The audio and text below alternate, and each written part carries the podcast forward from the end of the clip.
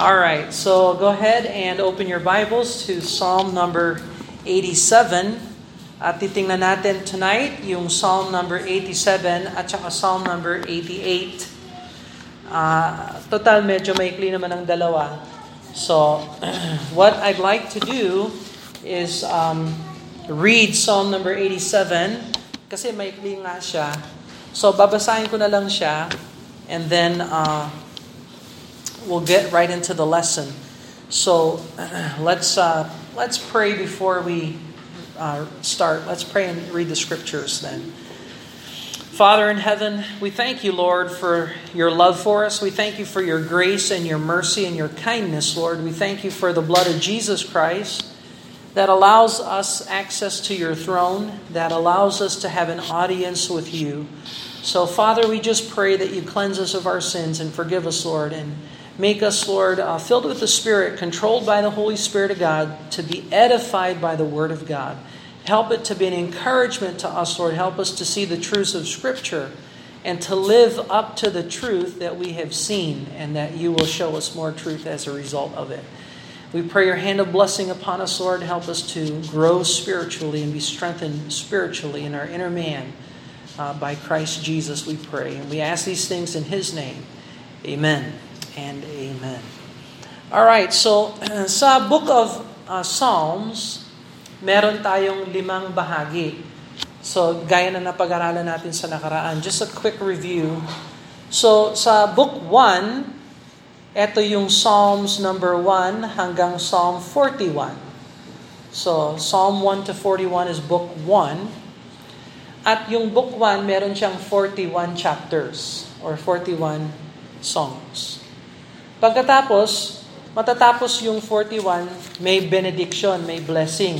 So, kaya alam natin lima yung bahagi kasi bawat bahagi natatapos siya sa benediction or blessing. Pagkatapos, yung book 2, magmula chapter 42 hanggang 72. That would be book number 2. At merong 31 chapters yon or 31 uh, songs doon. Uh, 31 musical pieces.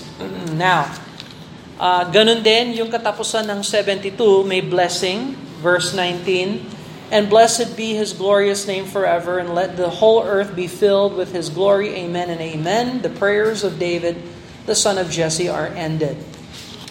Pagkatapos, yung book 3, na kung saan nandito na tayo sa kasalukuyan, there's book number 3, Ito sa Psalm 73 hanggang Psalm 89.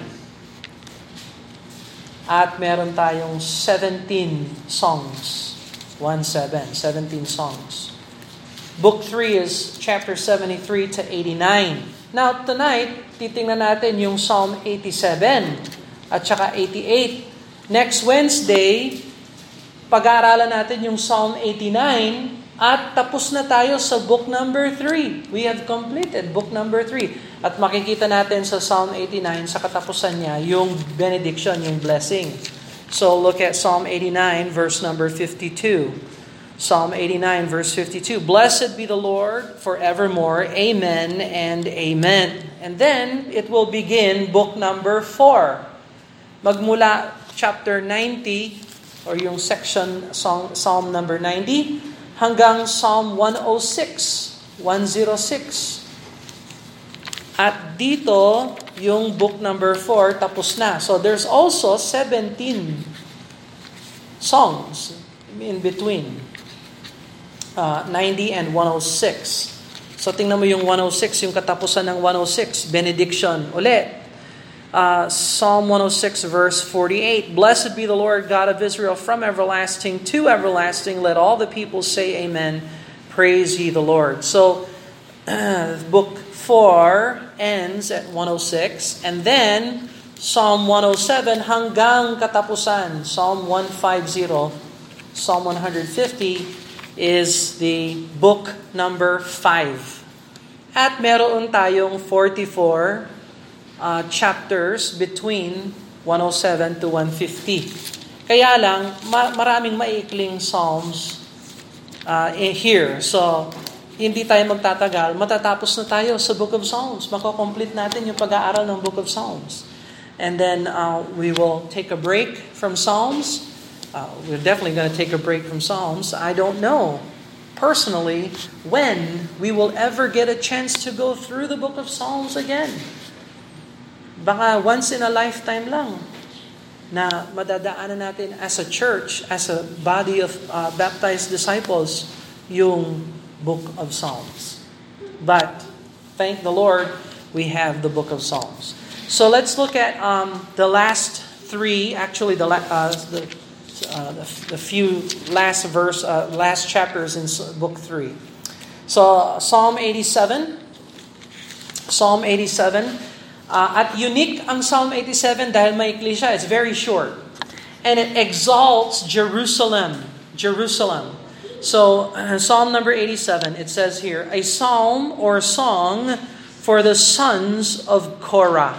So, tandaan natin, sa book number 3, merong apat na songs for the sons of Korah. There are four songs of the sons of Korah. One David, Davidic psalm, isang psalm na ginamit ni, uh, kinompose ni David. Apat sons of Korah, one David. Merong um, 11 Asaphic Psalms, gaya na napag-aralan natin ng nakaraan. So you have that there sa book number 3. So this will be the Psalms for the sons of Korah. At itong heading na ito, yung Psalm for the sons of Korah, ay bahagi ng verse number 1. Hindi siya katulad ng modernong uh, idea na hindi siya bahagi ng verse 1. Kung makikita mo ang Hebrew Masoretic text, gaya ng pinakita ko sa inyo noong nakaraan, bahagi talaga siya ng verse 1. Now, hindi ko pa na-photocopy yung King James 1611, pero noong kapanahonan ng 1611, bahagi ng verse 1, yung mga words na yon. Katulad ng Masoretic text, Old Testament. Uh, Brother RJ, when you get a chance, yung book na binigay ko sa'yo, you look at it. Tingnan mo, buksan mo sa Psalm 87. Tingnan mo yung heading. Nandun, bahagi ng verse 1 sa Hebrew. So you will have that, you will see that. so this is not editorials, editor's notes. These are part of verse number 1. At kailangan, uh, uh, rene-remind ko kayo every time kasi bahagi siya ng scriptures. Now, it says here, His foundation is in the holy mountains. And again, the holy mountains here refers to Jerusalem kasi yung, situa- yung situation ng Jerusalem, kung saan siya nakala- nakalagay, ay nasa itaas ng mga bundok or hills or mountains. Verse 2, The Lord loveth the gates of Zion more than all the dwellings of Jacob. Glorious things are spoken of thee, O city of God. Sila. So, um, ang paksa ng 87 ay yung lungsod ng Jerusalem. It's all about Jerusalem. I will make mention of Rahab and Babylon to them that know me. So uh, we, uh, it's amazing how the Bible, um, the Bible anticipates that the reader understands Bible geography. So inaasahan ng Bible na alam natin kung saan ang Rahab, Saan ang Babylon? Uh, me, behold, Philistia. Saan ang Philistia? Saan ang Tyre? With Ethiopia. Saan ang Ethiopia? Oh, are these places important? Are they important? Yes, they are important. Bakit? Why are they important? Kasi linagay ng Diyos yung pangalan nila sa Bible. So, walang words sa Bible na extra, na hindi mahalaga. And they bear studying. So, how are you doing in the area of Bible geography? Alam mo ba kung nasan yung Ethiopia? Alam mo ba kung nasan ang Philistia? Alam mo ba kung saan ang Tyre? Saan itong Zion na ito? Well, tonight, you will learn. Because I brought a colored map kung saan yung mga lugar na ito. At lahat tayo makikita natin ito. So we will see that later. But let's go ahead and continue reading. Uh, this man was born there. So, uh, isinilang itong taong ito sa mga lungsod ng Reha, Babylon, Philistia, Tyre, Ethiopia. Wala silang alam patungkol dito sa, sa lungsod ng Jerusalem. And, verse 5, And of Zion it shall be said, This and that man was born in her. So yung Jerusalem na ito na pinag-uusapan ng Bible, napaka-special na pag isinilang ka dito, you, your citizenship is special.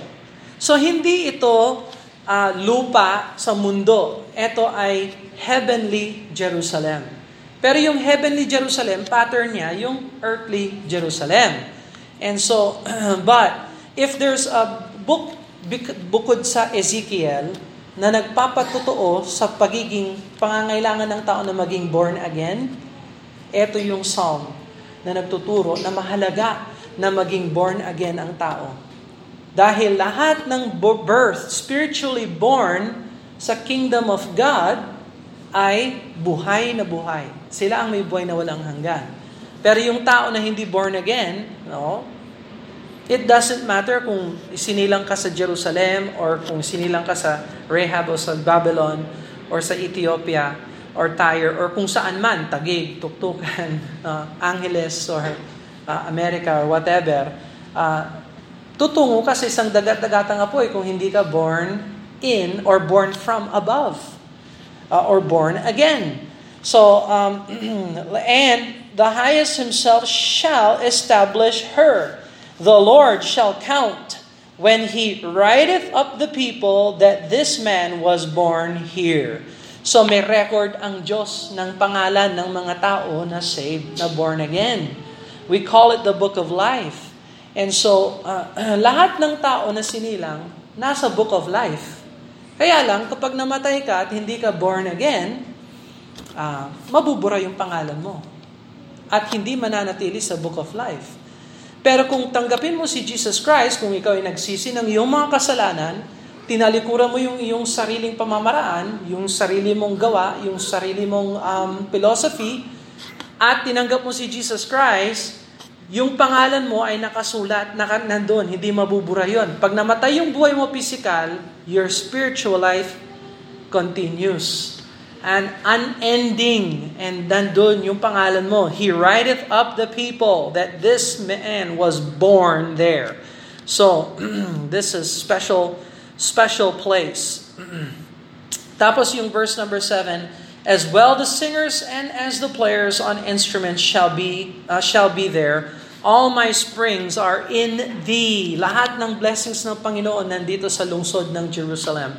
And obviously, this is speaking of the millennial kingdom. This is uh, speaking of the kingdom of Jesus Christ. Uh, this is uh, spiritual uh, sa ngayon, pero magiging physical, literal siya. Pagdating ni Jesus Christ, ay tataguyod niya yung uh, millennial kingdom. All right, so let's look at these places. Umpisahan ko ito. Going to make sure everybody gets one of these. Oh, wait. Green notebook muna. Kasi ilalagay niyo sa green notebook ninyo ito. so, make sure everybody has a green notebook. Maybe you and Joe can share a green notebook, okay?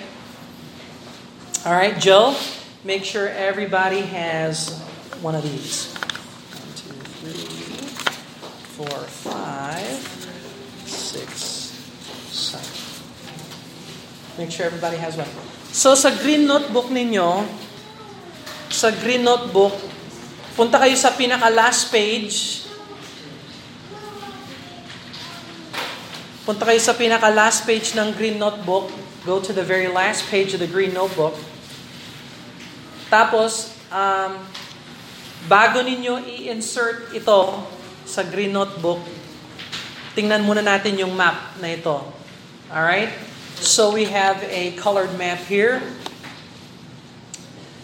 Ito ang map ng buong daigdig ng Israel at saka ng Babylon at saka ng iba't iba pang mga sections. So, una sa lahat, hanapin ninyo yung Israel. Do you see Israel in the map? Nasa gitna yung Israel. Do you see that? Okay? Israel. Sa taas, Lebanon. Tapos sa taas, Syria. Tapos sa tabi, Iraq. Okay? Yung Iraq, Diyan yung Babylon. You see Babylon? Okay. So sa Psalm number 87, sabi dito sa verse number 4, I will make mention of Rahab. So sino o saan ang Rahab? Alam natin ito ay Egypt. Egypt. Dahil sa Psalm number 89, verse number 10. Psalm 89, verse 10, babasahin ko na lang, pakinggan ninyo. Thou hast broken Rahab in pieces, as one that is slain, thou hast scattered thine enemies with thy strong arm. So ang lingwahe nitong strong arm at saka pag-scatter ng enemy, prominente dyan yung Egypt. Tapos, kung meron kang study Bible, makikita mo may number 1, yung Rahab, sa 89 verse 10, sa margin ng uh, study Bible, merong notes yung translators. Ito namang study Bible na ito ay uh, yung marginal notes hindi galing sa editor ng kung sino-sino lang. Talagang yung mga translators na naggumawa ng Bible natin ang nagsulat nito. At ang sabi sa margin, or Egypt. So sa biblical context at saka sa translational context, ang Rahab ay Egypt. So do you see Egypt in the map? Okay, so nandiyan ang Egypt. Uh, verse number 4, uli, uh, Psalm 87 verse 4, I will make mention of Rahab and Babylon. Saan yung Babylon? Sa Iraq. Ayun. By the way, itong map na ito ay modern day Israel. Itong pinaka-modern map natin ngayon. At yung kumuha ng larawan na ito ay yung satellite ng NASA. National Astronomic Space, whatever. Ano, what is, do you know what NASA stands for? National Aeronautics and Space Administration. NASA. So, nag-launch sila ng satellite, pinoto nila yung land na ito. Tapos, hinihiwa-hiwa ng um, uh, Satellite Bible Atlas yung mga geographic uh, divisions. So, we have Rahab, which is Egypt. We have Babylon. Yung Pilistia, saan ang Pilistia? Well, makikita mo, um, mayroong maliit na guhit sa ilalim ng Jerusalem patungo sa Mediterranean Sea. Nakikita nyo ba yon? Maliit na guhit talaga sa ilalim ng Jerusalem bago pumasok sa Sinai. Yon ang Pilistia. Do you see that? So, nandun yung Israel, Jerusalem, tapos may guhit na maliit, tapos Sinai. Yung maliit na guhit na yon, yon ang Philistia. Maliit siya. Okay? So, there's Philistia, tapos Tyre. Doon sa taas yung Tyre. Uh, Jerusalem, Israel, Tyre. Yon, may dot yung Tyre, tapos yan. Beirut, tapos Lebanon. Pero yung Tyre pala, bahagi siya ng Lebanon. Alright? So, there's Tyre, Nakita natin ang Rehab, Babylon, Philistia, Tyre. Ngayon, yung Ethiopia. Saan ang Ethiopia? Wala sa map kasi nasa ilalim ng Sudan. Yung Ethiopia. So, imagine na lang ninyo, o di kaya ako, mag-borrow na lang kayo ng map later sa Google Map. Hanapin nyo kung saan yung Ethiopia. Tapos i- i- i-maximize ninyo yung map para makita nyo kung saan itong Ethiopia na ito. But Ethiopia is south of Egypt. Back in the Bible day, mas malawak yung Ethiopia kesa sa modernong Ethiopia today. Pero parehas pa rin ang lugar nila. Uh, so, south of Egypt, south of Sudan is Ethiopia. So, meron talagang geographic locations ang mga, meron talagang Bible geography. So, go ahead, ilagay ninyo yan sa pinaka-last page ng iyong green notebook. Give me that one, Joe. Don't write in it. Here, give me that one. You take this. And you put that in the last page of the green notebook. So, yung green notebook ninyo, wag niyong iuwi. Pero yan ang Bible Geography book natin. So,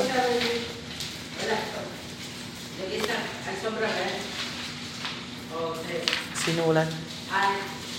Sinulat ng birthday boy. Ay, sunod. Iko-correct ko na lang yan. So, tapos meron pa akong Dalawa pa na kailangan mong i-correct. Para mag-maintain tayo ng consistency. Diyan, lagay mo na lang dyan. Hindi, meron pa ako. Sis, kunin mo yan. Meron pa ako. Alright, so, balik. Hindi pa ako tapos. Pero ito, wala, wala. Wala, yung, uh, is, laktawan mo yung isang, yung pinaka last page. Tapos i-insert mo ito sa second to last, sa, eh, sa kat- pagkatapos niya. Alright, so lahat nakapasok na sa last page. Alright, ngayon, William, give this to everybody. Ito naman ang topography. Topography ng lupa ng Israel.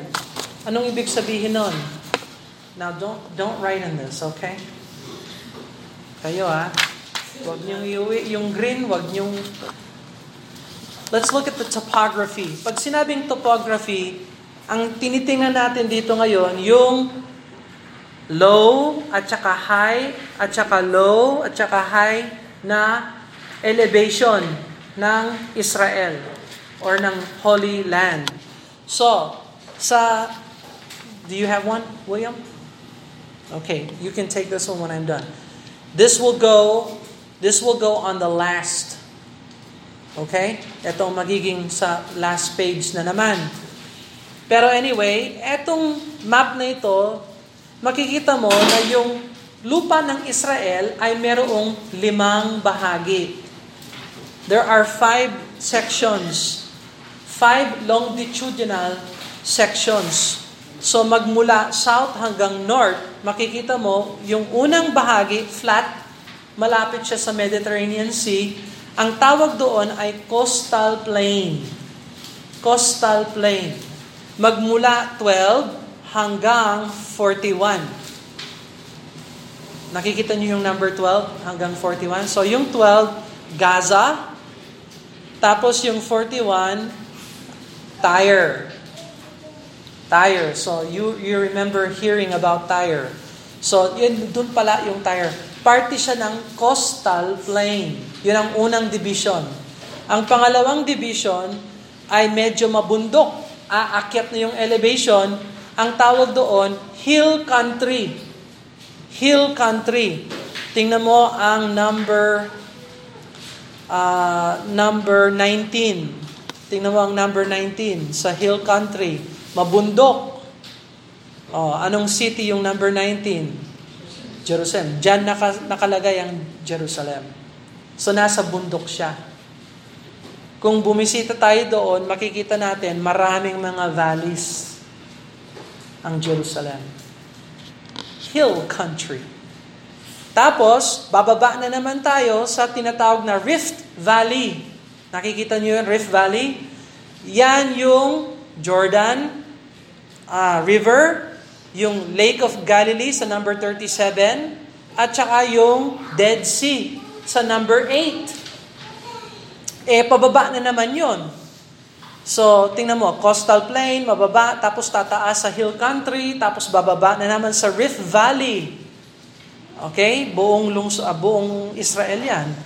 Tapos, pag lumampas tayo sa Rift Valley, yung, by, by the way, yung Dead Sea, ang pinakamababang lupa sa buong mundo.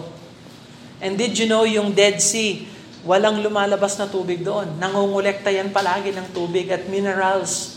Kaya maalat talaga ang Dead Sea. At kung mag-swimming ka dyan, hindi ka lulubog. Imposible na lumubog ka dahil napakakapal ng tubig doon. It's dense. Prine-prepare ko lang kayo kasi pag tayo nagkaroon ng pera, pag may nag-donate, ng ano, lump sum, lahat tayo ay pupunta dyan. At kung save ka naman, pagkatapos na ma-rapture tayo, ibabalik naman tayo ng Panginoon sa Jerusalem para sa millennial kingdom. So kailangan alam mo kung nasaan itong Rift Valley na ito ha. Para pagdating mo doon, masasabi mo, ay alam mo, pinag-aralan namin ito sa church noon. No, naalam namin yan, nandun yung Rift Valley. Hindi kayo malilito, no? And so, dun yung Galilee, Lake of Galilee, number 37. Number 21, yung Jordan uh, riv- 22, Jordan River. Diyan binaptize si Jesus Christ sa 22.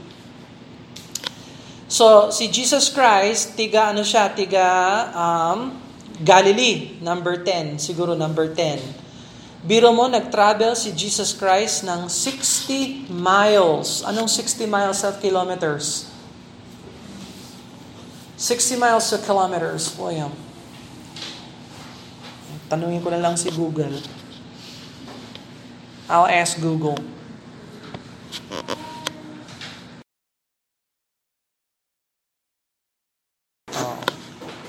60 miles is 96.561 kilometers. thank you. So 97, mga 97 kilometers. Biro mo, naglakbay si Jesus Christ ng 97 kilometers para i-baptize siya ni John the Baptist. Tapos yung iba, na mananampalataya, sasabihin nila, hindi mahalaga ang baptism. Oh, you tell me. Anyway, so nandyan yung Rift Valley. Bumaba na naman tayo. Tapos akit na naman tayo. Lalampas tayo sa Rift Valley, nandun na tayo sa Transjordan Mountains. Ito ang mga limang bahagi ng geography, ng topography ng Israel. Transjordan Mountains. Ibig sabihin ng Transjordan, lampas ng Jordan River. So, nandun yung mga bundok ng uh, 31. Mount Nebo, uh, 16, Jabbok River, Gilead, yan. Matataas na bundok yon Perea, nandyan yan. Tapos, paglampas ka na ng mountains, desert na yon Yung Arabian Desert. Na kung saan uh, nag-aral si Apostol Paul. Nung na-convert siya, umalis siya, umuwi siya sa Arabia. Nag-Bible college siya sa Arabia. So apparently, merong church doon na kung saan nag-aaral siya. And so, yun ang desert. So, yan ang limang bahagi ng, pa, paano yan? North to south, or south to north. Five sections. Mababa, coastal plain, hill country, Rift Valley, Jordan Mountains mataas, tapos desert. Di ang galing, no? So now you have uh, an idea ng lay of the land for the, the area ng Jerusalem, uh, ng Israel. Lagay nyo ito sa pinaka last page ng notebook, green notebook. Can you put this in the last page of your green notebook? Yeah? All right. One more map. Puros maps tayo tonight. Kasi uh, these are very important. I'm preparing you for a tour. tour. Alright, so lagay nyo yan yung map sa pinaka last page. Alright? And let's look at this one map here. This will be a bird's eye view ng mga divisions ng land of Israel. So, kung nakita natin yung lupa, yung mababa, mataas, mababa, mataas. Ngayon naman makikita natin yung overview ng ba- mga bahagi ng Israel sa map na ito. Uh, William, make sure everybody has one of these.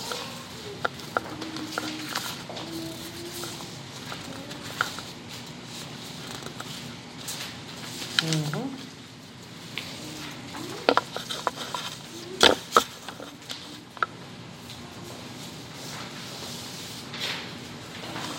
Alright? So, ang tawag naman sa map na ito, ito yung regional schematic. Regional schematic. Regional schematic map. So dito mo makikita sa map na ito, ay ito pala yung hill country ng Judah. So dyan nakasituate yung Jerusalem. Nakikita mo yung letter J sa, sa loob ng Judah Hill Country. Nandun ang Jerusalem. Yung B, Bethlehem. Okay? Tapos sa Judean wilderness, malapit sa Dead Sea, dyan nagtago si King David. Nung umalis siya at nagtago siya kay Saul. Hinahunting siya ni Saul. Tapos makikita mo sa kabila ng Judah yung Shephalah. Shephalah country. Diyan nakipag-away si Goliath kay David sa Shephelah Valley. Tapos coastal plain na naman. O, coastal plain. Sharon Plain sa taas. Tapos Samaria, hill country. Tapos Jezreel Valley. Nakikita mo yung Jezreel Valley sa taas ng Manasa? So Samaria hill country sa gitna, Manasa sa taas, Jezreel Valley. Yung Jezreel Valley lang ang pumupugot sa hill country. Lahat dapat yan, puros mountain. Kaya lang, yung Jezreel Valley ang mababa. Diyan ang Armageddon. Diyan, mang, diyan mang i-collect ng Antikristo yung kings of the north, yung uh, Russia, yung China, kings of the east, yung uh, mga uh, mga mga iba't ibang mga armies ng mundo kasi i-consolidate ng anti-Christian, globalism ito. So lahat ng armies ng mundo ay makikipaglaban kay Jesus Christ. Hulaan nyo kung sinong mananalo. Tameme ka na lang kung akala mo mananalo si Antichrist. Oh, di, ano. So tapos Lower Galilee, mabundok. Upper Galilee, mabundok. Uh, tapos makikita mo yung Hermon sa taas, katabi ng Lebanon, Hermon. Yung pinakamataas, Hermon. Yan ang pinakamalaki na mountain, pinakamataas na mountain sa Israel. Hindi siya bahagi ng Israel, pero dyan kinolekta ni Jesus Christ yung kanyang mga disciples at sinabi niya sa kanila, I will build my church and the gates of hell shall not prevail against me, against it. So, yan sa Mount Hermon yon. Ganon din siguro yung Mount Hermon, yung Mount of Transfiguration, kasi mataas nga siya. Sea of Galilee, nakikita mo yan. Diyan ang uh, daming mga episode sa Bible patungkol sa Sea of Galilee. Tandaan niyo yung first church ay tinaguyod sa region ng Galilee. No, palagi natin naririnig, Church of Jerusalem, Church of Jerusalem. May pinanggalingan yung Church of Jerusalem. Ano? Yung Church of Galilee. You study the New Testament, doon mo makikita yan. You will know. Ginather niya yung kanyang disciples at binaptize sila ni John the Baptist. They have been baptized by John the Baptist nung tinawag sila ng Panginoon at ginawa niyang church. That was the church at, at Galilee. Tingnan mo ang Matthew 28, verse uh, 16, 9, 16, 18, 19. Anong bundok? Saang bundok niya eh, kinommission ang kanyang church? Remember, it was a mount in Galilee, hindi Jerusalem. So anyway, Uh, but you have your Bible geography. So tapos makikita mo naman sa Transjordan Mountains yung Bashan, yung Gilead, yung Moab, yung Ammon, tapos yung desert. So anyway, these are helpful maps. I think you need to have a good idea kung ano yung mga geographic locations na pinag-uusapan ng Bible. At hindi naman siya mahirap. Basta um, meron lang tayong ganito. By the way, meron tayong permission na gamitin ito sa church natin from the Satellite Bible Atlas. Nung uh, binili ko yung book nila, binigyan ako ng karapatan na gamitin sa church at saka sa class. So we have the right to make copies. Kaya ilagay nyo sa last page ng green notebook ninyo. Okay? Alright. One more map. Isa pa. I will give you one more map na ilagay nyo sa last page. This is the map of Jerusalem. Ito yung map of Jerusalem nung kapanahonan ni Jesus Christ. Total yung Psalm 87 ay patungkol sa Jerusalem, di dapat alam natin kung saan yung Jerusalem. Well, here it is. Ito yung Jerusalem in the time of Jesus Christ. So makikita mo dito yung Temple Mount. Nakikita mo yung Temple Mount? So yung Jerusalem pala, may dalawang bahagi. May lungsod at may temple. So when you say Jerusalem, you're speaking of the city and the, temp- and the temple. So yung Temple Mount, yan ang mount, yan ang temple ni Solomon nung kapanahonan ni Solomon. Tapos renovate ni King Herod. Tapos na-destroy ito noong uh, sinakop sila ng Roman or um, uh, hindi naman sila sinakop. Ano yung sinunog? Sinunog sila noong AD 70. So nung taong 70, 70, sinunog ito. Tapos ngayon, uh, na-reconstitute na naman ito mga 1938. Tapos noong 1938, nagsimula na naman sila mag-rebuild and so on and so forth. So, yung nakikita natin na Jerusalem ngayon ay um, hindi kasing lawak, kasing laki ng Jerusalem noon. And by the way, pagbalik ni Jesus Christ, ano ang magiging jurisdiction ng Jerusalem? Uh, or ng Israel, hindi lang yung katiting na lupa na yon. Aabot yung borders ng Israel sa Syria, sa Iraq, at saka pati bahagi ng Egypt, ibibigay ng Diyos sa Israel. Party ng covenant ng Panginoon kay Abraham. So, sa ngayon, napakaliit, napakaliit ng Israel ngayon. Kasing laki siya siguro ng New Jersey isang isang state ng US. Mas malaki ang California kesa sa Israel. Yung isang state na California, mas malaki ang California. Pero balang araw, lalawak ang Israel. Occupy niya Syria, Iraq, hanggang bahagi ng Egypt. And so, um, dun magiging center ito. Ito ang center ng millennial kingdom center ng millennial kingdom. So, meron na kayong idea. Merong temple, merong city. Nakikita niyo yung Valley of Hinnom sa ilalim? Valley of Hinnom. Dito, yung dumpster nila. Yung dumpster, kolekta ng mga basura na sinusunog nila araw-araw. Tapos nung duma, duma, dumaan si Jesus Christ doon, yun ang doon niya sinabi, huwag kayong matakot sa pumapatay ng katawan, Matakot kayo sa ma- maaring pumatay ng katawan at ng kaluluwa sa impyerno. Yan, yan. Hill, Valley Hill of Hinnom. Where the worm dieth not and the fire is not quenched. So merong idea yung mga tao kung ano talaga ang par ang illustration ng dagat-dagatang apoy. Kasi meron silang Valley of Hinnom na kung saan sinusunog nila yung basura nila at punong-puno talaga ng worms at saka ng fire. And so, talagang ginamit ni Jesus Christ ito na bilang illustration kung gaano ka kalubha ang dagat-dagatang apoy or uh, yung uh, impyerno. That will be the valley of Hinnom. Okay? Tapos yung Mount Olives, nandito, sa labas ng Jerusalem, yung Mount Olives, katabi ng Kidron Valley, Diyan nagpray si Jesus Christ sa labas ng Jerusalem. Yung kanyang Gethsemane prayer nandyan.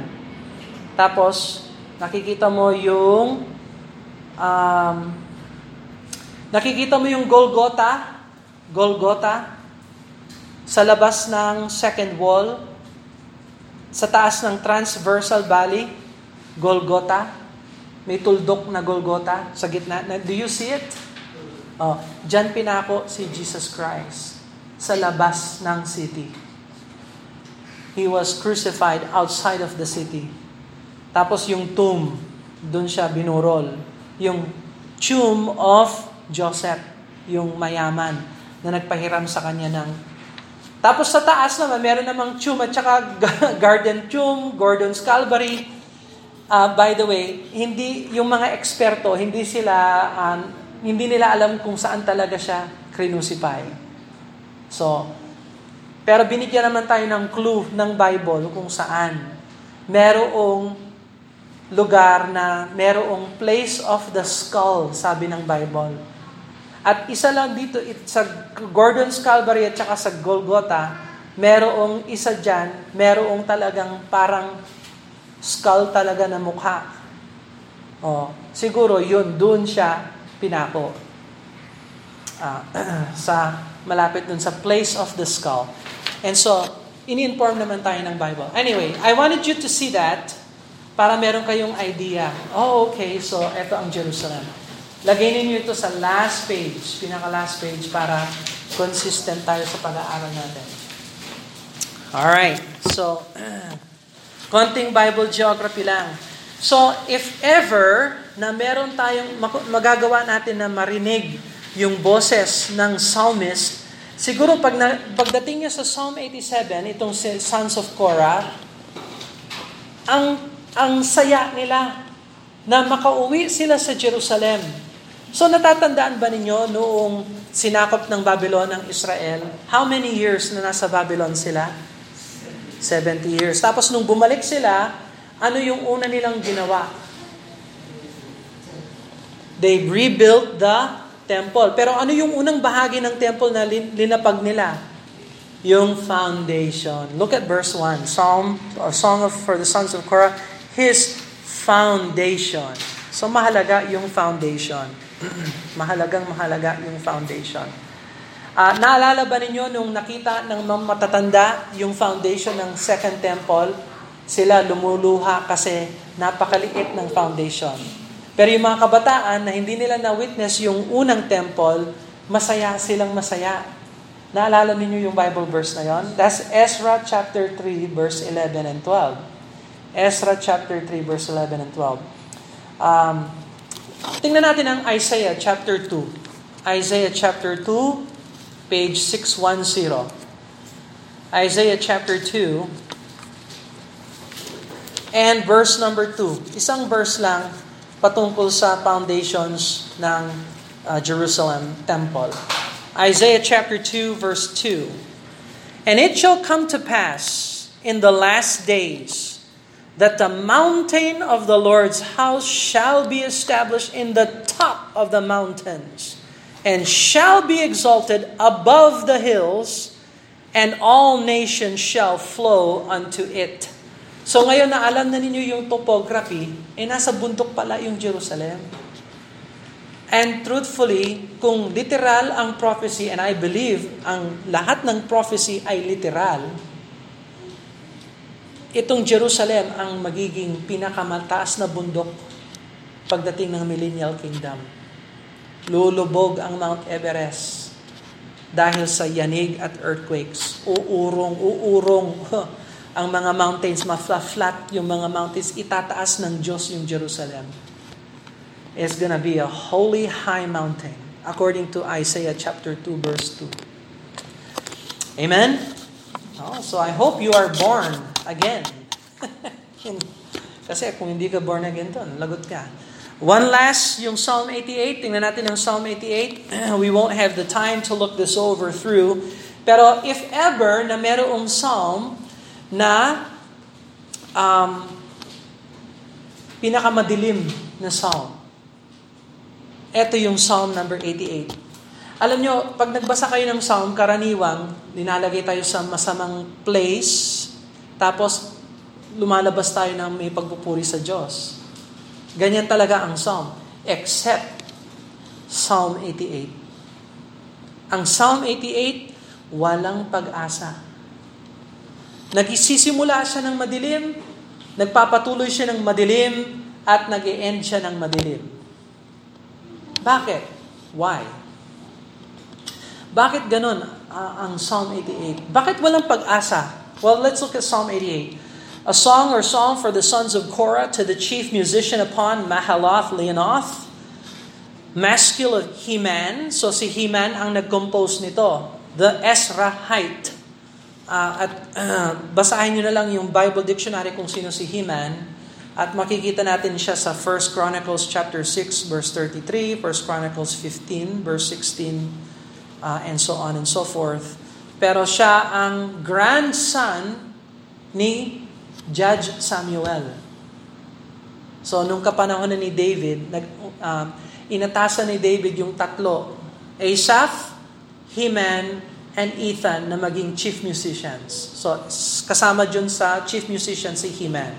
At isa lang ang psalm na sinulat ni Heman. Ito, yung pinakamadilim na psalm. At ang ibig sabihin ng Mahalath Lenoth, looking down. looking down. so, if you're uh, if you're sick and if you are down, ito ang psalm mo. Kung gusto mo ng psalm na magbibigay ng description sa depression, eto yung psalm na yan, 88. This is the psalm that describes in no better words the sorrow and hopelessness of man. Psalm 88. O Lord God of my salvation, I have cried day and night before thee. Let my prayer come before thee. Incline thine ear unto my cry, for my soul is full of troubles. Oh, has you, have you ever had your soul full of troubles?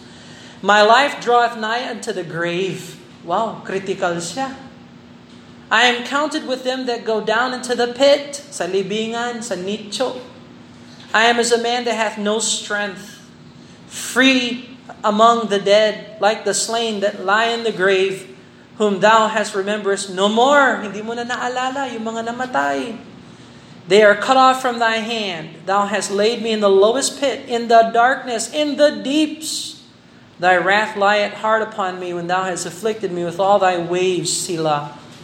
So, sa kailalim-laliman na siya ng waves. Parang si Jonah, nasa very foundation ng ocean. Thou hast put away mine acquaintance far from me. Ilinayo mo ako sa pag-aalala sa, sa acquaintance, sa pagkakakilala sa iyo. Thou hast made me an abomination to them. I am shut up. I cannot come forth. Mine eye mourneth by reason of affliction, Lord. I have called daily upon thee. I have stretched out my hands unto thee. Wilt thou show wonders to the dead? Shall the dead arise and praise thee, Selah? Shall thy loving kindness be declared in the grave, or thy faithfulness in destruction? Shall thy wonders be known in the dark, and thy righteousness in the land of forgetfulness? So itong mga questions ni, ni He-Man ay questions talaga na tinatanong ng tao na talagang walang pag-asa. Verse number 13, But unto thee have I cried, O Lord, and in the morning shall my prayer prevent thee. Yung prevent dito, ibig sabihin, mauna o inaasahan o dumating bago, hindi yung pigilan. So yung prevent ng modern English, pigilan. Yung prevent ng King James Bible, unahan, mauna. So, uunahan ko na yung umaga sa pamamagitan ng prayer. So, Lord, why castest off my soul? Why hidest thou from thy face from me? I am afflicted, ready to die from my youth up. While I suffer thy terrors, I am distracted. Thy fierce wrath goeth over me. Thy terrors have cut me off. They come round about me daily like water. They compass me about together. Lover and friend hast thou put far from me, and mine acquaintance into darkness. Ang pinaka-best friend ko sa buhay, yung kadiliman. Period. Saan yung hope? Wala. Why? So dito nakikita natin talaga yung Bible ay talagang book ni God. Kasi pag tao ang nagsulat nito, lalagyan niya ng happy ending. Pero sa testimony ng Diyos, merong isang song na walang happy ending. At nangangahulugan, alam ng Diyos yung nararanasan natin kapag nandun tayo sa kadiliman. And just like what RJ preached about Sunday morning, Jesus Christ became incarnate to become a faithful high priest who suffers the infirmities of our flesh. Naranasan ito ni Jesus Christ. Yung Garden of Gethsemane nga lang, katakot-takot yung mga prayers niya doon. Ito pa kaya, 88. So, alam ng Diyos yung kapighatian, alam ng Diyos yung nararanasan ng tao na walang pag-asa. Kaya niya linagay yung Psalm 88 dito. Now, ang blessing ng Psalm 88, kahit na nasa gitna ng kapighatian itong si Himan, nagawa pa rin niya na mag-pray at tumingin sa Diyos. Tingnan mo yung verse 1. Sabi niya, O Lord God of my salvation. So, san, kanina siya umaasa? Kay Lord God ng kanyang kaligtasan. Tingnan mo yung last verse, uh, verse 13. But unto thee have I cried, O Lord, in the morning shall my prayer prevent thee. So maasahan mo, Lord, bago pa dumating yung umaga, magpe-pray na ako sa'yo. Lumalapit na ako sa'yo. So you see, verse 13, hindi siya nawalan ng hindi siya nawalan ng faith sa Panginoon kahit na nasa gitna siya ng darkness. At ito ang hamon sa lahat ng mananampalataya. Every day, kailangan, kahit anong balita ang marinig, masamang balita ang dumating sa buhay nyo, you have to remain faithful. And by the way, yung pangalang Himan sa Hebrew, faithful. Faithful. So, this is the challenge. This is the Christian life. Ito ang buhay kristyano. Mananatili ka bang faithful sa kalagitnaan ng kadiliman? pagdating ng kadiliman? Will you be faithful and obedient in the midst of darkness? Will you be a he-man? Hmm. All right, let's pray and ask the Lord to bless them. Father, we thank you, Lord, for the study of Psalms. We ask, God, that you bless. Help us, Lord, to grow spiritually. Help us to learn the information, the geography, but help us to know the purpose and, and the importance of uh, taking interest in your word, growing that way, and then when the darkness comes, help us to be faithful. Help us to pray and to prevent the morning with prayer, seeking you, being our Lord and Savior, the God of our salvation. We love you, Lord. Ask your blessing upon us now. In Jesus' name, amen.